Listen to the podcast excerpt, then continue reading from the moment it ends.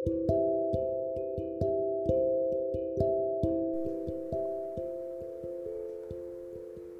and welcome to podcast with homeopath मैं doctor Anand Joshi, एक consultant MD homeopath हूँ, एक काउंसलर और एक प्राणिक हीलर हूँ। दोस्तों, आज वर्ल्ड होम्योपैथिक डे है। टेंथ अप्रैल, हर साल वर्ल्ड होम्योपैथिक डे के तौर पे मनाया जाता है। क्यों? क्योंकि ये होम्योपैथी के फाउंडर और फादर, डॉक्टर सैमुअल हेनेमेन का जन्मदिन है। तो पहले मैं ये जानना चाहूँगा, क्या आप उनके बारे में कुछ जानते हैं? क्या आप डॉक्टर सैमुअल हेरेमन के बारे में कुछ जानते हैं कि वो कौन थे, वो क्या करते थे, और होम्योपैथी की शोध कैसे हुई? इस इंफॉर्मेशन के एरा में या गूगल के ज़माने में हम अक्सर ये मानते हैं कि हम सब जानते हैं, क्योंकि कुछ भी हुआ हमने गूगल कर लिया। तो होम्योपैथी के बारे में भी जितनी इन्फॉर्मेशन हमारे पास होगी, वो या तो गूगल की हुई होगी या फिर ऐसे कोई अनवेरीफाइड सोर्स से हुई, मिली होगी, जिसके आधार पे आप अपने स्वास्थ्य के लिए उसे चुनने या ना चुनने का निर्णय लेते हैं। तो आज आइए हम जानते हैं थोड़े तथ्यों, या, यानी कि फैक्ट्स के बारे में, क्योंकि जब तथ्य को हम आधार बनाएँगे तो मिथकों का अवकाश नहीं रहेगा। हम जानेंगे कि डॉक्टर सैमुअल हेनेमन कौन थे और होम्योपैथी की शोध कैसे हुई। तो पहले शुरुआत करते हैं उनके पूरे नाम से। Doctor Samuel Christian Friedrich Gottfried Hahnemann. ये उनका पूरा नाम है। वो एक पोर्सलिन पेंटर के बेटे थे। यानी कि चीनी मिट्टी के जो बर्तन आते हैं, उसके ऊपर जो कलर लगाते हैं या जो पेंटिंग्स बनते हैं, उसको पोर्सलिन पेंटिंग कहते हैं और उनके फादर एक पोर्सलिन फैक्ट्री में एक साधारण पोर्सलिन पेंटर का काम करते थे। डॉक्टर हेनेमन यानी बालक सैम्यूल पढ़ने में बहुत होशियार थे। उन्हें स्कूल में डाला गया, लेकिन परिवार की आर्थिक परिस्थितियों के चलते बार बार उनको स्कूल से विड्रॉ होना पड़ा। लेकिन उनकी पढ़ने की जो इच्छा थी, पढ़ने की जो आस थी, जो लगन थी, वो देखकर उनके पेरेंट्स उनके माता पिता भी उन्हें रोक नहीं पाए और उनको स्कूल भेजते रहे।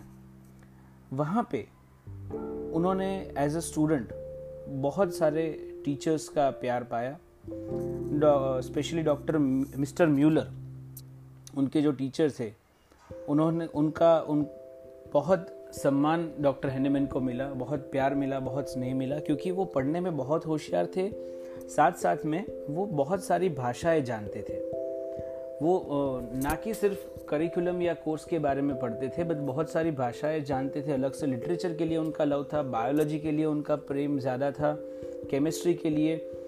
ऐसे कह सकते कि हर एक सब्जेक्ट में वो अपने मन से इतना पढ़ते थे कि वो अव्वल स्टूडेंट रहते थे, इसलिए मिस्टर म्यूलर के फेवरेट स्टूडेंट थे। 1755 टेंथ अप्रैल 1755 में उनका जन्म हुआ। स्कूलिंग वगैरह अर्ली ईयर्स ये स्ट्रगल्स के साथ ख़त्म होकर 1775 में लिप्जिग में वो मेडिसिन पढ़ने गए। उनका जन्म हुआ था जर्मनी में। जर्मनी के लिप्जिग में वो मेडिसिन पढ़ने गए 1775 में। 1775 से 77 यानी दो साल तक उन्होंने मेडिसिन लिप्जिग में पढ़ाई की लेकिन वहाँ पे कोई प्रैक्टिकल एक्सपोजर नहीं था मेडिसिन के लिए पेशेंट्स का या ओपीडी का जिसके चलते उनको लगा कि ये कुछ ठीक नहीं हो रहा है क्योंकि मेडिसिन ऐसा सब्जेक्ट है जो हैंड्स ऑन जो खुद करके अगर सीखे तो ही अच्छे से पेशेंट को वो जाँच कर पाएँगे ठीक कर पाएँगे। इसलिए 1777 मत, मतलब दो साल के बाद वो वियना शिफ्ट हो गए प्रैक्टिकल मेडिसिन पढ़ने के लिए। अब वियना जाकर भी वहाँ पे भी ज़्यादा कुछ एक्सपोजर नहीं था, क्योंकि जो कोई ओपीडीज थी, वहाँ कोई प्राइवेट डॉक्टर्स स्टूडेंट्स को ओपीडी में अलाउ नहीं कर रहे थे। तो क्या कर सकते हो उसके लिए? लेकिन मास्टर वॉन क्वेरिन थे, जो वहाँ के, तब के एक बहुत मशहूर फिजिशियन थे, उन्होंने स्टूडेंट हैनेमैन की धगस देखते हुए, उनकी इच्छा शक्ति देखते हुए, पहली बार हिस्ट्री में किसी स्टूडेंट को अलाउ किया हो तो वो डॉक्टर हैनेमैन थे। उनके प्राइवेट पेशेंट्स को विज़िट करने के लिए सिर्फ़ एक सिर्फ़ एक स्टूडेंट अलाउड था, और वो थे डॉक्टर सैमुअल हेनेमन। हालाँकि वो डॉक्टर नहीं बने थे अभी तक, डिग्री नहीं मिली थी, लेकिन डॉक्टर वाली सारी लायकात उनकी क्यूरियोसिटी उनका पढ़ने के लिए जो लगन है, वो यहाँ पे हम देख पा रहे हैं।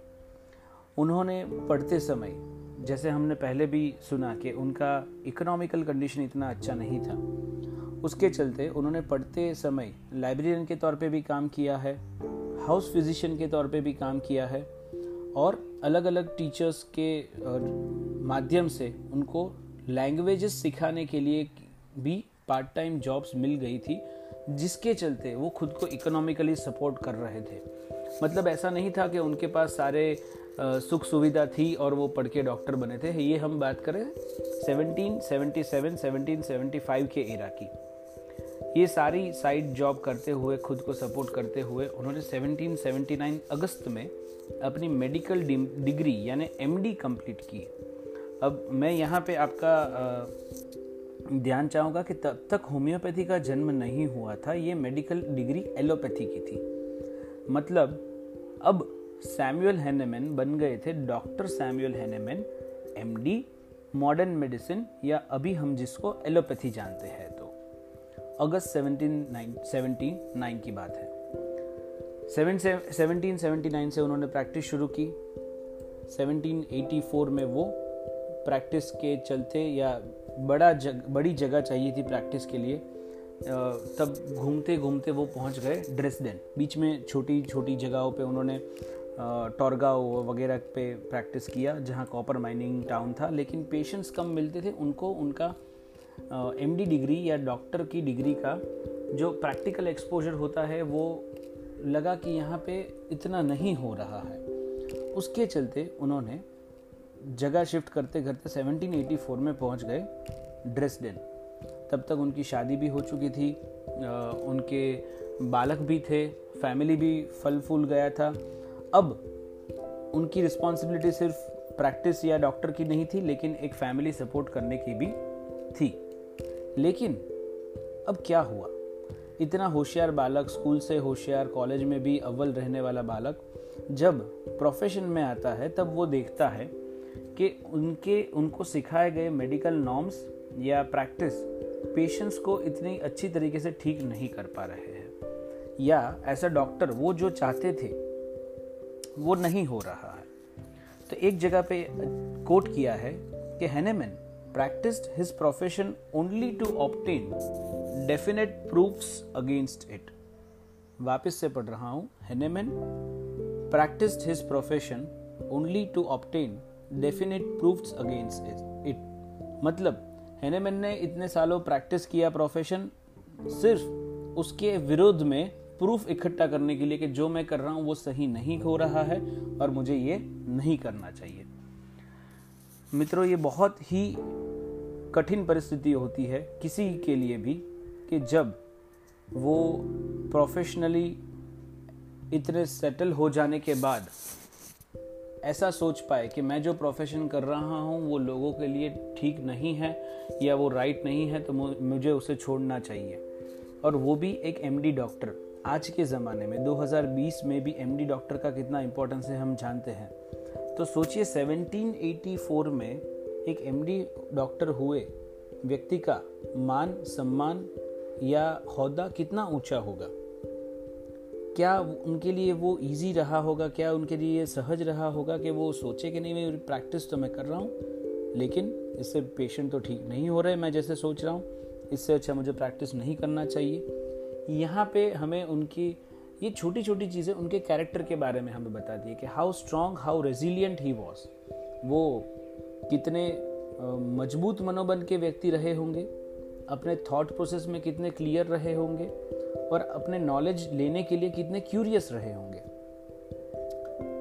इन सब के चलते उन्होंने 1784 के बाद प्रैक्टिस छोड़ दी और फैमिली को फ़ीड करने के लिए सिर्फ़ ट्रांसलेशन किया। आगे हम जानते हैं कि उन्होंने अलग अलग लैंग्वेजेस का नॉलेज है उनके पास तो उसके चलते वो लैंग्वेजेस का नॉलेज यूज़ करके 12 से 14 लैंग्वेजेस वो जो जानते थे वो सारे यूज़ करके उन्होंने मात्र ट्रांसलेशन यानी अनुवाद का काम लिया अनुवाद भी इतने अब जब व्यक्ति इतना साइंटिफिक इतना क्यूरियस है तो वो जो भी काम करेगा उतने ही मन से करेगा वही हुआ अनुवाद की दुनिया में भी उन्हें अनुवाद की दुनिया में भी एकदम ऊँचे अहदे पे लोग देखने लगे लोग उनसे प्यार करने लगे लोग उनको उनके काम को सराहने लगे कि अनुवाद भी वो कितना अच्छा करते हैं कितनी बढ़िया तरीके से करते हैं सटीकता के साथ करते हैं। उस तरीके से वो जीवन निर्वाह करते रहे प्रैक्टिस बिल्कुल छोड़ दी लेकिन उनके अंदर का डॉक्टर और या उनके अंदर की क्यूरियोसिटी कहीं आ, मरी नहीं थी। वो जो जिज्ञासा थी कि मैं कैसे लोगों को ठीक कर पाऊँ वो कहीं ना कहीं रही थी। उसके चलते ये हुआ कि जब आप किसी चीज़ को ढूंढते हो तो वो आप तक आ ही जाती है।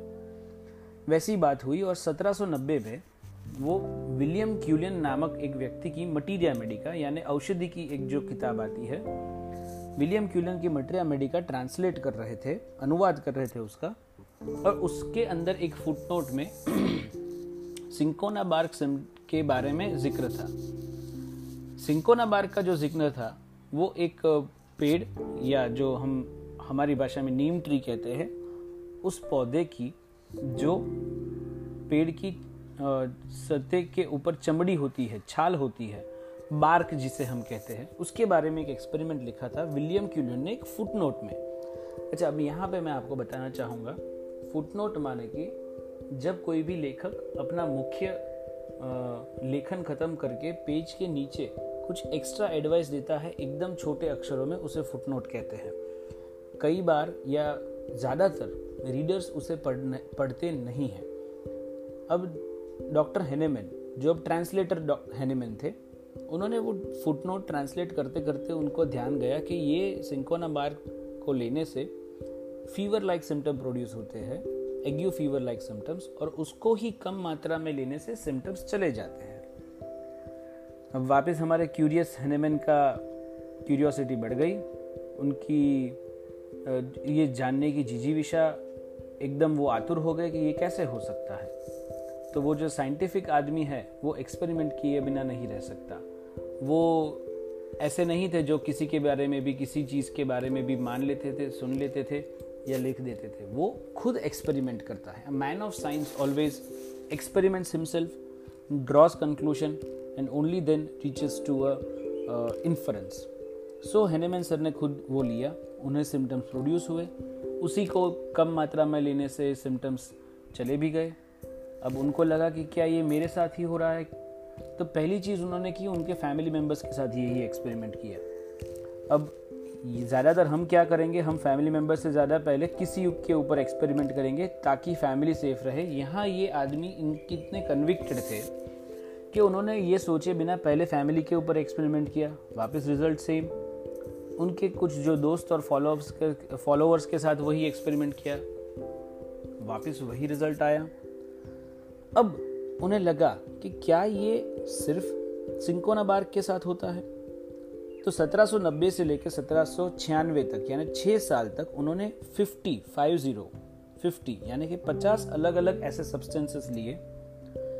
50 सब्सटेंसेस के ऊपर इसी रूल के चलते स्टडी किया। और उन्हें पता लगा कि नहीं, ये थेराप्यूटिक रूल ये रूल सबके ऊपर लागू पड़ता है। यानी कि जो चीज़, जो चिन्ह उत्पन्न करती है, वही चीज़ कम मात्रा में लेने से वो चिन्ह चले जाते हैं। मानो आपने सॉल्ट लिया कॉमन सॉल्ट नमक। अब अगर नमक ज़्यादा खाने से जो चीज़ उत्पन्न होती है हम सब जानते हैं कि नमक ज़्यादा खाने से डायरिया हो सकता है। उसी चीज़ को एकदम कम मात्रा में लेने से वो ठीक हो जाता है। तो उसके चलते उन्होंने 1796 में पहली बार इसके ऊपर एक आर्टिकल पब्लिश किया। An essay on new principle of ascertaining curative power of drugs फिर तो पीछे मुड़ के देखने वाली बात ही नहीं थी। वो एक्सपेरिमेंट शुरू रहे। ट्रांसलेशन उनका फैमिली सपोर्ट के लिए शुरू रहा और सत्रह के बाद 1805, 1808, 1810 अलग अलग आर्टिकल्स अलग अलग पब्लिशन पब्लिकेशंस हुए। उन्होंने इसी सिद्धांत पे पेशेंट्स देखना शुरू किया। इसी नए सिद्धांत पे पेशेंस देखना शुरू किया। जिसे अलग हम कहते हैं सिमिलिया सिमिलिबस क्यूरेटर। 1810 से लेके उन्होंने इस नए थेराप्यूटिक मोड, यानी नई ट्रीटमेंट पद्धति के लिए एक मुख्य किताब लिखी, जिसे कहते हैं ऑर्गेनन ऑफ़ मेडिसिन। इसके छः संस्करण, यानी छः एडिशन हुए। उन्होंने जैसे जितनी रिसर्च की, जितना वर्क करते गए वैसे वैसे एक एक संस्करण बाहर आता गया। साथ साथ में इसमें उन्होंने सब रूल्स लिखे हैं, क्या लॉज है, क्या रूल्स है, क्या फंडामेंटल प्रिंसिपल्स है प्रैक्टिस के, उनके ऑब्जर्वेशंस उनकी प्रैक्टिस का सारा निष्कर्ष। अब सोचिए कि एम डी एलोपैथ प्रैक्टिस छोड़ के एक नई सिस्टम एस्टेब्लिश कर रहा है और वो उसके बारे में बुक लिख रहा है और उसके छः संस्करण बाहर आ गए पैरेलली उन्होंने नई नई डिस्कवरीज की, जैसे हमारे शरीर के अंदर खुद का हीलर यानी वाइटल फोर्स की मेडिसिन को डायनामाइज किया और मेडिसिन को डायनामिक बना के यानी उनकी क्वांटिटी कम करके उनकी क्वालिटी बढ़ाई। इसके बारे में हम हमारे next podcast what is homeopathy के बारे में थोड़ा ज़्यादा जानेंगे। और 1811 से लेकर 1821 के बीच में मटीरिया मेडिका प्यूरा यानी औषधियों की जो रिसर्च की उन्होंने असर के बारे में तो उनके भी अलग अलग संस्करण उन्होंने पब्लिश किए। ये सब चलते हुए डॉक्टर सैमुअल हैनेमैन ने एक नई पैथी एस्टैब्लिश की। एक नया हीलिंग साइंस एस्टैब्लिश किया, जो सिर्फ़ नेचर के ऊपर डिपेंड करता था, जो सिर्फ़ कुदरत के नियम के अधीन था, और जिसमें बिल्कुल कोई केमिकल्स यूज़ नहीं होते थे, सारी नेचुरल मेडिसिन थी